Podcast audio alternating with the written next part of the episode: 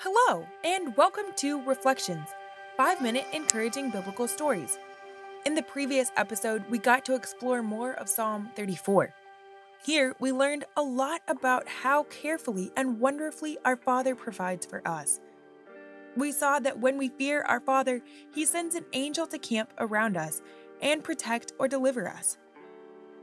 Then we saw that those who fear Him shall not see want. In case we didn't fully grasp that we will not want, we are told that the young lions lack.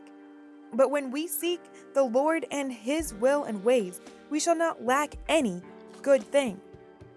Not just are we not going to want, but we will not want any good thing. The psalmist tells us that he will teach us how we are to fear the Lord. So let's jump in here and see what exactly the psalmist means when he says, Fear the Lord. Psalm 34 12. What man is he that desireth life and loveth many days, that he may see good? Keep thy tongue from evil and thy lips from speaking guile. Depart from evil and do good. Seek peace and pursue it. Well, these certainly aren't very many steps to follow. You know, like if you were to win the lottery or something, there's always that fine print and thousands of steps to actually get the prize. But here, we see that there is no cloud hiding the real things we have to do to receive the protection and care of our Father. The steps are direct and straightforward, not trying to get us in trouble or caught. If we desire life, many days, good, and the protection and care of our Father, here's what we are told we need to do keep our tongue from evil and our lips from speaking deceit or trickery.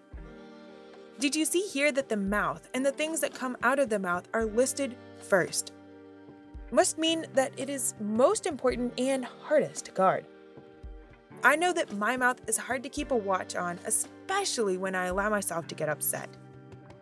Today, maybe both of us can work toward keeping what we say in check, thinking twice and then speaking, asking ourselves if it is positive and going to help those around us, or be evil and deceitful. Then we are told to depart from evil and to do good, seeking and pursuing peace.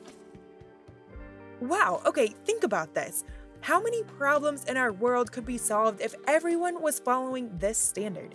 Seeking and pursuing peace with each other and doing good. It is so easy to get caught up in the needs and wants we each have and to forget to do good and care for others. But as we see here, that is something that honors God. A question Pastor Ben Stewart asked in a recent sermon was What's happening in your life that is a direct result of being a Christian? Does your life look the exact same as everyone else in your actions, words, and expenditure of money? Or does it look different? It's a challenging question and one that I've definitely been thinking a lot about and how to improve in my personal life. Of course, we can't forget the part about depart from evil. There are many things in our world that, quote unquote, everyone else does, or that at first feel right. Just like Eve in the garden at first was tempted and then followed through with eating the fruit that was forbidden, and so man became knowing and sinful. So, when we do something that at first seems harmless, but we've been told not to do, we will have a similar experience of being kicked out of the great blessing and happiness that we once enjoyed. If we want the protection of our Father's angel, lacking nothing, not wanting any good thing, to have a long and good life, and to be blessed, as we are told above, there are a few things that are required to keep our tongue from evil and deceit, stay away from evil, do good, and seek and pursue peace. Are we walking lockstep with these items? It will be challenging, and we may not quote unquote look like everyone else when we're following them, but the reward is far greater than the momentary satisfaction of fitting in. I know these are characteristics I'm striving toward. What about you?